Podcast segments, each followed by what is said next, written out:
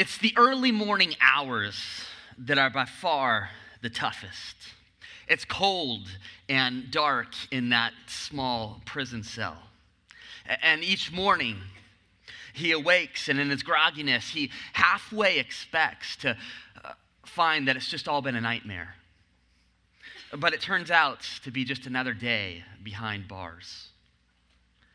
It's before the sunrise, while each of the cells is filled with shadows and all is quiet, that he feels the most loneliness and despair. And he will lay in his little cot in the corner and he will just pray for daylight to come. When the first rays of the sunlight peer through that little window that's been cut in the stone of the wall, It's then that he will begin his morning routine, and he will fish around on the floor for his sharp little stone. And he will walk over to the wall where the sun has now spotlight a section of it. And it's then that some light would be shed on the gravity of his situation. 3,000 tally marks now, carefully etched into the stone of the wall. Today, he will scratch 3001, which marks the number of days that he has been wrongfully accused. In fact, even incarcerated for doing the right thing. His name was Joseph. And today we'll take a look at how he got there and what he was going to do about it. And on some level, well, maybe we can all tell a story that's a little bit similar to his. Have you ever been disheartened over crummy circumstances? Maybe that you didn't deserve, that just felt like horrible luck or a grave injustice, even. Maybe that person at work got the promotion over you when you were the one who kept your integrity, not them. Or maybe your spouse still wanted the divorce after you did everything within your power to make that marriage work. Maybe at some point you bravely chose to do the hard thing because it was the right thing, but yet you feel like you never got any reward for it. And yet, we know the old saying. You know, Mama always said that life isn't fair. But yet, we can't shake the feeling that this is not the way it should be. Oh, and I wonder if Joseph ever sort of vented to God over the cards that he was dealt in life at times. God, I followed what you said, right? I did the honorable thing. God, you've seen my integrity. And this is the way I'm rewarded. I mean, just so far in Joseph's story, we've seen betrayal, slander, slavery, and now he's going to get prison. Just to catch you up, if you missed last week, or maybe you're a little unfamiliar with Joseph's story in the Bible, he was dad's favorite. And dad didn't always do the best job of hiding it. And so his 10 older brothers, well, of course, they became very jealous of this, and they began to despise him for it. And to make matters much worse, Joseph had a couple of dreams that he felt were from God. And so he shared these with his family. He said, I had these dreams. Now, in one of them, there was a bundle of grain, in the other, there were some stars, but all of those things, they represented you guys. And then a funny thing happened. You all came and you bowed down before me. Isn't that interesting? Now, it's hard to tell if uh, Joseph was trying to taunt his older brothers a little bit here or if he's just stupid. Because listen, if you have older brothers and you're the young, scrawny one, typically not the most genius idea to say, hey, you want to know something? I'm always going to be better than you guys. right? That's code for the older siblings. It means, yes, I'll take my beat down now. Only his older, older brothers were so fed up that they were ready to kill him. They tied him up, they threw him in an empty well to leave him for dead, but then they thought, well, I mean, if we're going to get rid of him, we might as well try to get something for him. And so they instead sold Joseph to some slave traders that were heading down to Egypt. And there he sold to a man named Potiphar who was a high official to the king of Egypt. And we pick up the story in verse 2 of chapter 39 of Genesis, the first book of the Bible, if you want to follow along with us. And it's going to begin with a very important phrase that actually gets repeated several times in here, and one in which we're going to have to keep in mind during the whole Joseph story. In verse 2, it says, that the Lord was with Joseph. And so he succeeded in everything he did. And he served in the home of his Egyptian master. Potiphar noticed this and realized that the Lord was with Joseph, giving him success in everything he did. This pleased Potiphar, so he soon made Joseph his personal attendant. He put him in charge of his entire household and everything he owned.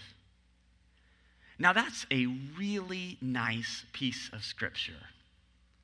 Because it may feel like there's really nothing out of the ordinary with it.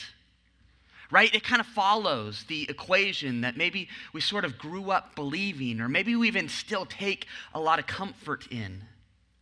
The equation goes something like this If I follow God, then He will surely be with me, and He will cause good things to happen for me. It's sort of the idea that if I do good by God, well, then He'll do good by me. And I think we all, at times, want to believe in this sort of version of God because we make logical sense of it. And it feels good to think that because God is a good and just God, well, then He certainly wouldn't allow bad things to happen to good people. It's a version of God that sometimes I've heard described as a bodyguard God, which I like. Because He's going to protect us from severe harm. And you know, unfortunately, a lot of people with this idea of God will eventually walk away from their faith when the unthinkable tragedy strikes. Because they will either assume that God must not exist if that is allowed to happen, or they will become so angry at God, they will blame Him and then want nothing to do with Him afterwards. But one of the many things that we learn about the life of Joseph is that this bodyguard God is really kind of a misconception of who he truly is. We can't just simply reduce him to, you know, like a genie figure that's going to give us good fortune. Because his purposes are so much bigger than just simply keeping us from harm. And the story of Joseph is this reminder of that.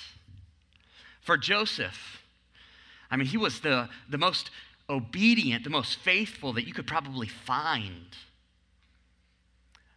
but yet was dealt some very tragic blows in life. And so we'll pick up the story there in verse 6 if you're following along, which is the R rated portion of the story. It's where I just like to jump straight to. And uh, it says Joseph in verse 6 there was a very handsome and well built young man. And Potiphar's wife soon began to look at him lustfully. Oh, we've seen this a hundred times, haven't we? It's the classic desperate housewife scene.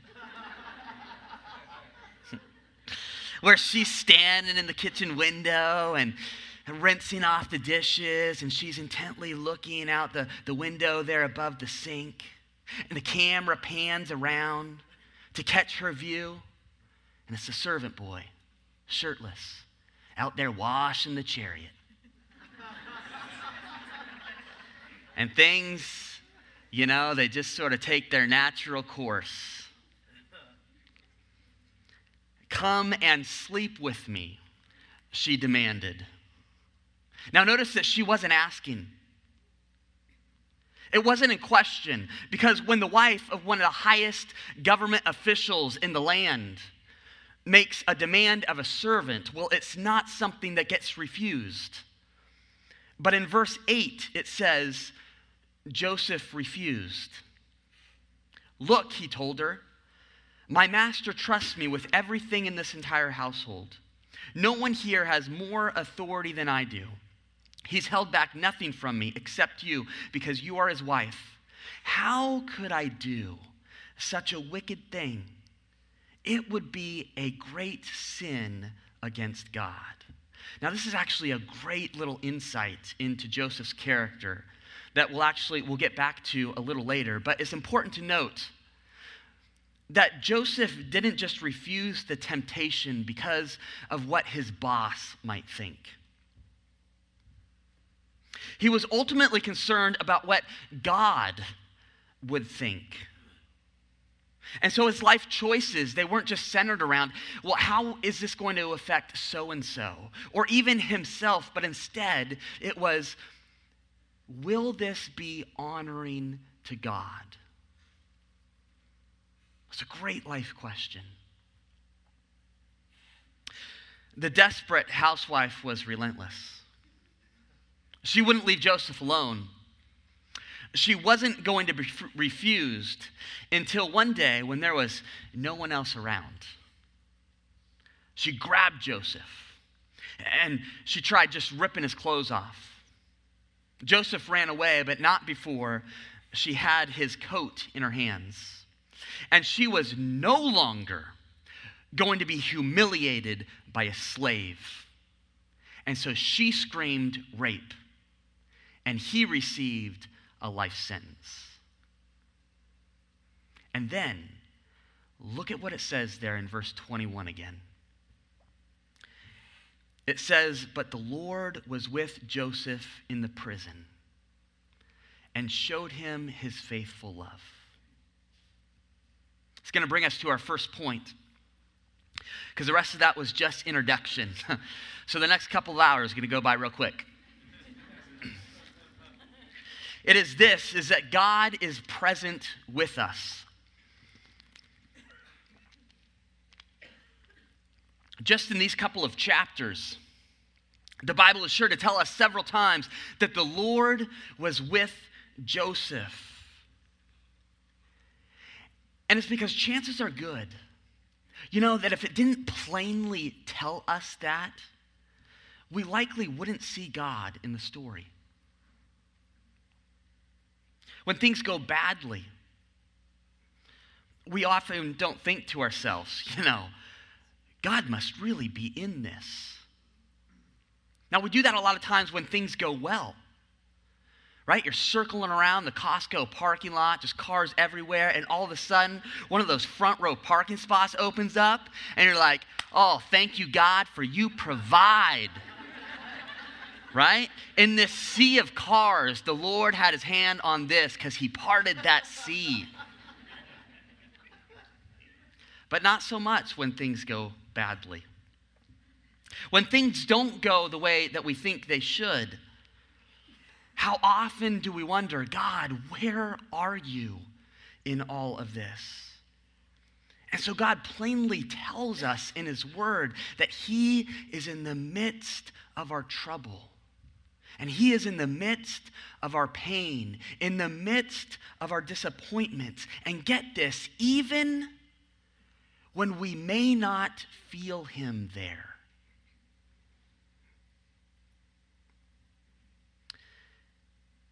And that may be very reassuring and unsettling all at the same time. Because we just love to sense God, don't we? Growing up, if you were part of a youth group, maybe you loved those camp moments. Or now, maybe you love the worship moment or, or the quiet time moment where you would say, Oh, you know what? I just really felt God's presence, which is amazing. And it's so awesome when we experience that. Sometimes, though, it can lead us to believe that that's just the way life should always be. Right? That if we're a Christian, well, then we should always sense or feel God's presence. But yet again, I think that's a little bit of a misconception of who God truly is. Another version of God that I've heard, I've heard it described this way, which I uh, like, is a girlfriend or boyfriend God. It's the God who we believe his presence should always be felt. And if he's not, well, then things aren't good. When I was in high school, I had a girlfriend who I, you know, I was just uh, head over heels for. And uh, we were as serious as you could be, you know, in a high school dating relationship. And so we just always wanted to be with each other. It was the kind of thing um, that, you know, married couples of over just, you know, a few years just roll their eyes and scoff at. because, you know, we didn't think that we needed any space apart. A man cave? Why would any guy want a separate space from his wife? Listen, I still had so much living to do and so much to learn about relationships, guys. But at the time, you know, we just always wanted to be together. And uh, so, you know, as of course in, in high school, that wasn't always the case. We lived in separate houses. And so my girlfriend, she decided to give me a gift. It was so thoughtful. It was a little miniature potted rose plant that uh, I got to keep in my room to remind me of her and to care and nurture it, just as I always would our relationship. Uh, in fact, I'm going to show you a very quick movie clip. Um, and believe me, it's not far off from my experience. Oh no. Oh no. Our love fern! It's dead. No, honey, it's just sleeping. You let it die! You gonna let us die? Hmm? You should think about that. And so, listen, if you are a young lady here and you get nothing else this morning, all right, I hope that you understand how much of a disappointment you may be setting yourself up for with such a gift. Because with my, with my plant, uh, you know, it may have gotten water on that first day, but it quickly died after that. Because although this, this plant supposedly represented her, well, it didn't help me feel her. And so the problem with the idea that we will always sense or feel God is that at times, as hard as we might try to pursue God, pray, worship, do all the things that are representative, right, of a relationship with Him, there will be times where we may not necessarily feel his presence. But that does not negate the fact that he exists and that he is with us And so we are to continue then, growing still in our knowledge and our love, awareness of God. Joseph seemed to have a great deal of faith in God. And, and, maybe even he, he knew up here that God was with him. But you know, my bet is, is that while in prison, he likely would have told us that he had a difficult time feeling him. Throughout the Psalms, David, who writes a lot of them, he, will sort of wonder out loud if you've read through them God, where are you? Have you left me? Are you still there? But listen to what he ultimately concludes in Psalm 139. He says, I can never escape from your spirit. I can never get away from your presence. If I go up to heaven, you are there. If I go down to the grave, you are there. If I ride the wings of the morning, if I dwell by the farthest oceans, even there your hand will guide me and your strength will support me. If we are followers of God, we're promised that his presence will always be with us, even if we may not feel it. And not only that, but we're also assured that God is at work around us. In Genesis 39, verse 21, if you're still following along with me, says this about Joseph But the Lord was with Joseph in prison and showed him his faithful love. And the Lord made Joseph a favorite with the prison warden. Before long, the warden put Joseph in charge of all the other prisoners and over everything that happened in the prison. The warden had no more worries because Joseph took care of everything. The Lord was with him and caused everything he did to succeed. Now, a servant with Joseph's kind of charges should have normally just had his head chopped off. Because old time Egypt wasn't exactly known for their fair justice system. But instead, Joseph was given a life sentence in prison. And it certainly wouldn't have been the way that Joseph would have liked God to work in his life. But yet, when we read the story, we can get the sense, can't we, that God, you know what? God may be up to something here.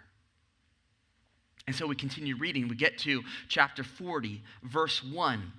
And it says, Sometime later, Pharaoh's chief cupbearer and chief baker offended their royal master. Pharaoh became angry with these two officials, and he put them in prison where Joseph was, in the palace of the captain guard. And they remained in prison for quite some time, and the captain of the guard assigned them to Joseph, who looked after them. We go, well, what are the odds, right? Now, these two guys, they weren't, they weren't just servants like Joseph, they were government officials. In fact, they likely would have been a couple of the most highly trusted guys in the entire kingdom because it was their responsibility to keep Pharaoh well. All of the food, all of the drink, it, it would pass through their hands. And so they ensured that no bit of poison could ever reach the king's lips.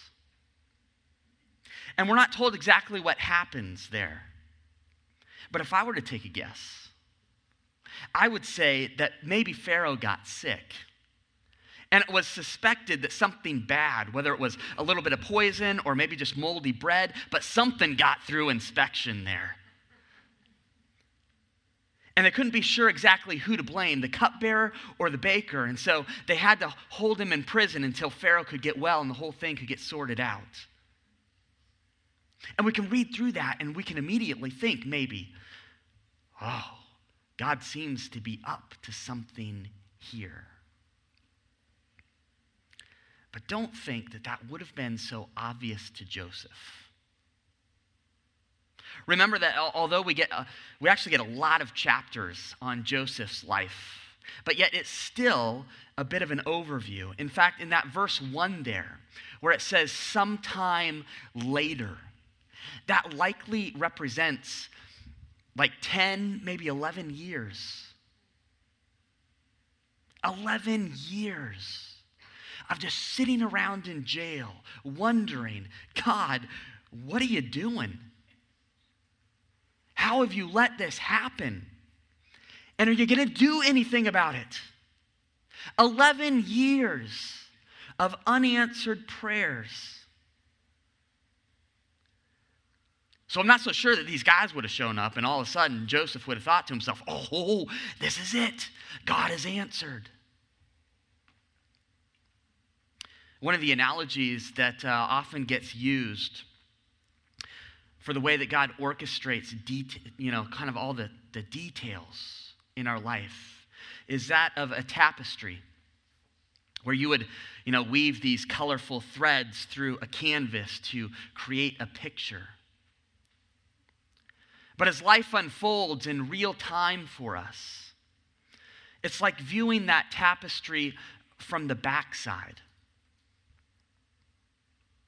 And it appears to be just a, a bunch of threads randomly tied and knotted and, and hanging down. And it's difficult to see how that whole mess could be made into anything at all.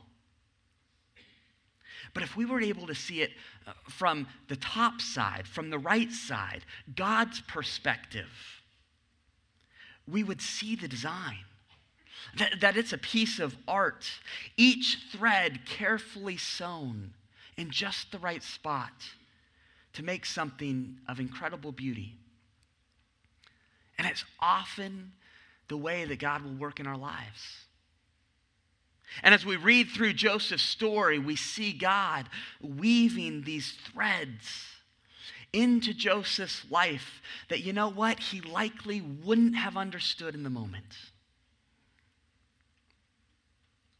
One morning in the prison, Joseph noticed the, the cupbearer and, and the baker looking pretty distraught, and so he asked them what was the matter. And they both said, We had a dream. Have you ever had one of those dreams where you wake up and it's something that you just can't shake? You knew it was just a dream, but it just it felt so real. Now I know that they happen because I've walked downstairs and greeted my wife with a good morning, and she has responded, Oh, I'm not talking to you right now.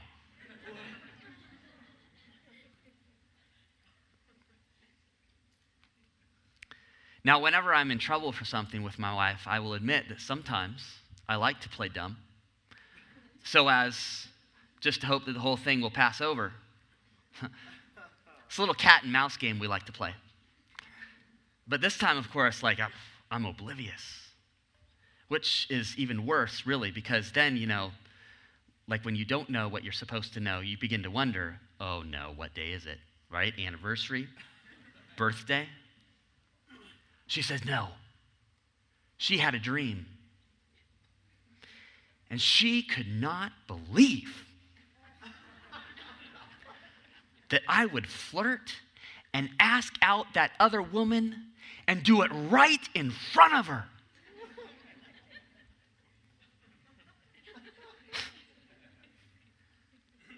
I said, Babe,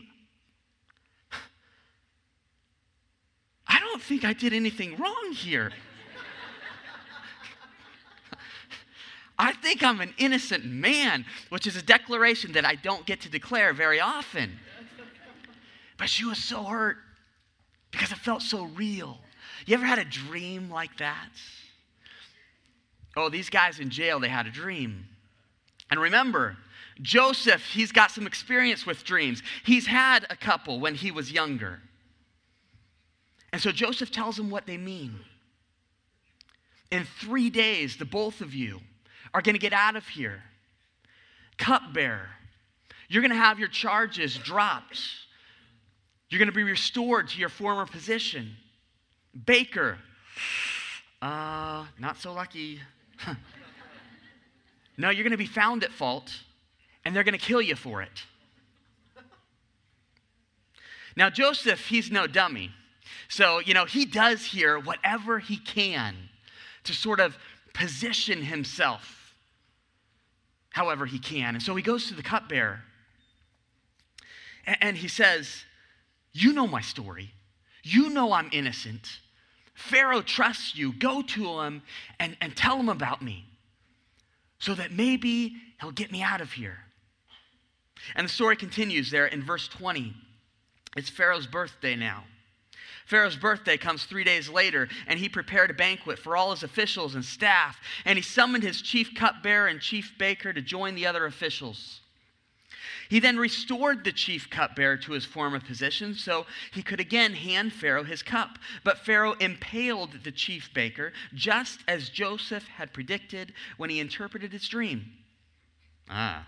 Pharaoh's chief cupbearer, however, forgot all about Joseph, never giving him another thought. Now, come on. Isn't it just a little hard to believe that the cupbearer really just, you know, forgot to mention Joseph?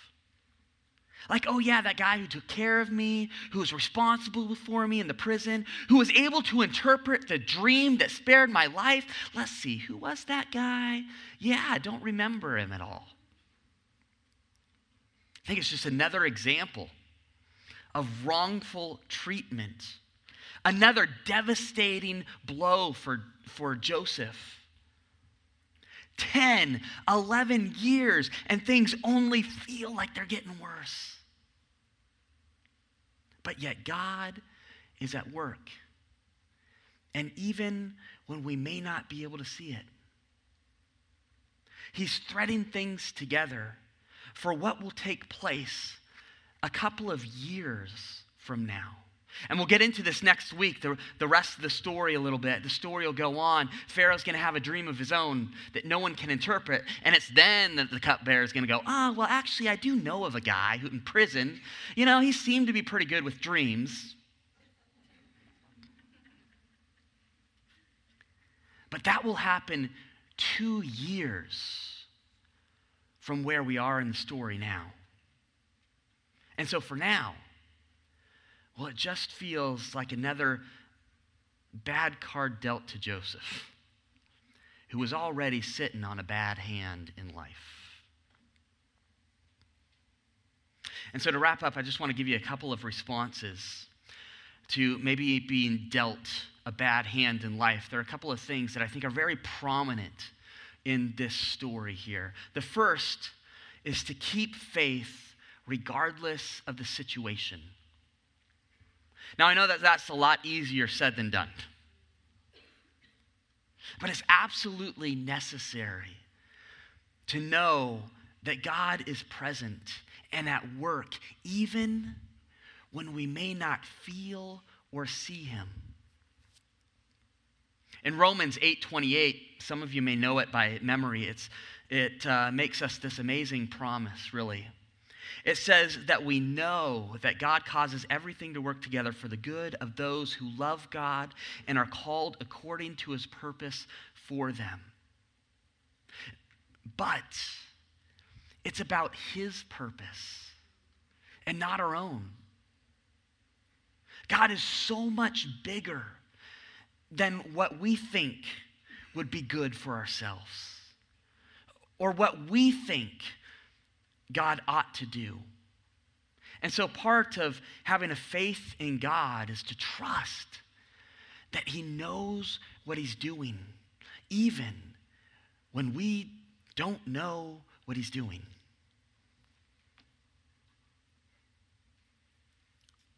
Joseph, when he was made a slave,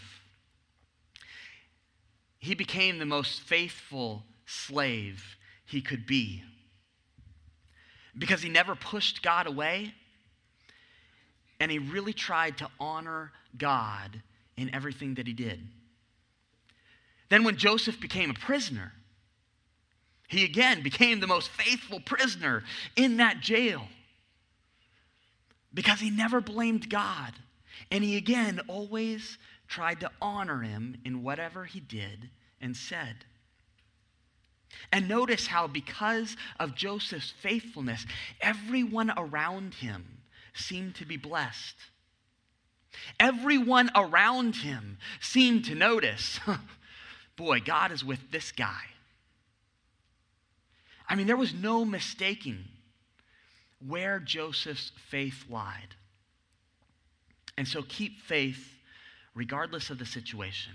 And the second one is this commit to obedience regardless of the circumstances.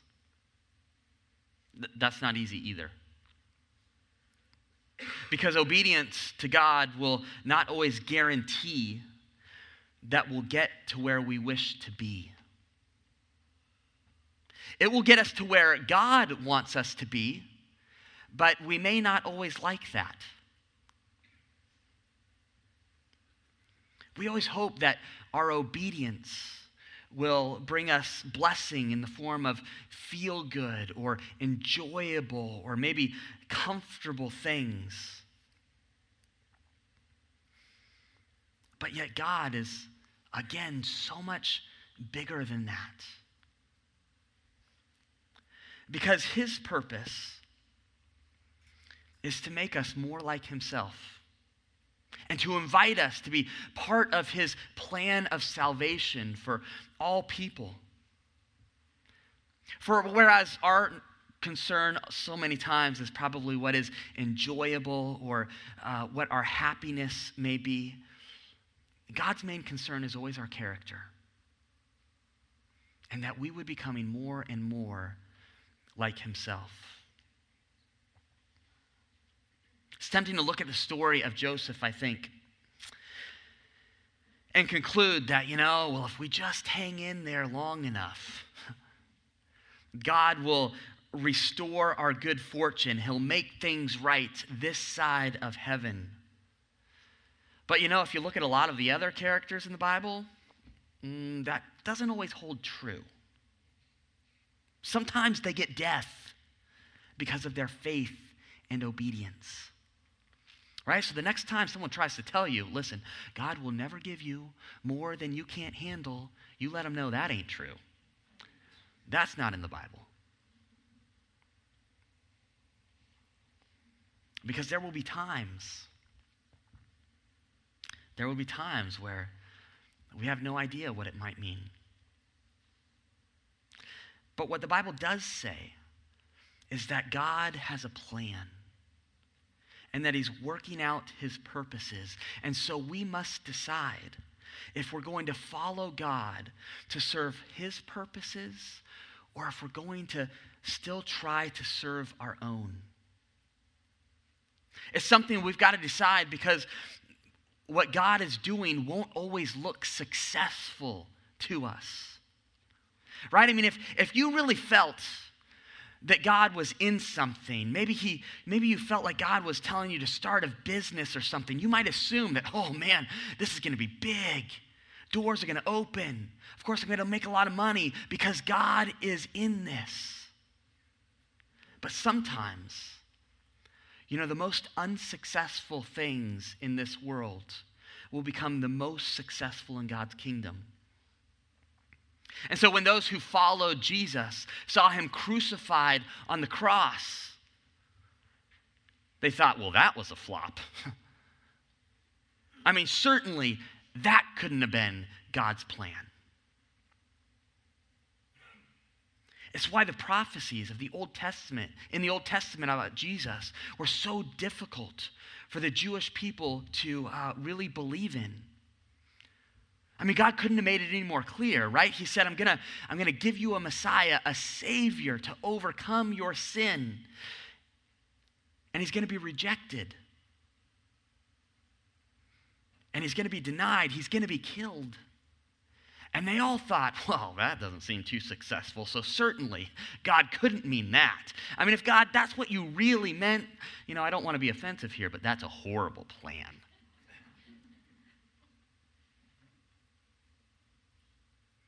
It doesn't always look or sound like success. But yet God is moving and God is working and God is with us. I love it what Paul says in 1 Corinthians 1:18. I'm going to read it out of the message. But it says the message that points to Christ on the cross seems like sheer silliness to those hell bent on destruction. But for those on the way of salvation, well, it makes perfect sense. Because hopefully we will learn when we're following Him to never underestimate God because He knows what He's doing. The worship team can come up. We at Journey here um, do communion each week. And through communion, those of us who believe, we celebrate the fact that God has chosen to work the way that He has. That God allowed His Son, Jesus, to be a sacrifice on the cross for our sins. So that even though it didn't look too successful at the time, we understand the grace and the mercy that we've been shown. That by having a belief and a relationship with Jesus, our sins are pardoned and we have new life because Jesus didn't just die on the cross, but he was raised to new life so that we might have eternal life through him. And we celebrate that with communion each week. So let me pray for us, and you can go off and you can grab that. You can take it quietly at your seats. We'll play a little bit, and um, then we'll, we'll have a closing song. Lord, thank you, God, just again, that you are so trustworthy. Lord, you know that uh, at times we have a difficult time trusting because we so often maybe have a difficult time sensing you, feeling you, seeing you. And so, Lord, we pray that we, you would just allow us to trust in your providence that you are always with us and that you are always at work. May we cling to your purposes and not our own. And so, Lord, we love you. In this time of communion, as we spend some time just simply speaking to you, Lord, we pray that in our hearts you would speak to us. In your name, amen.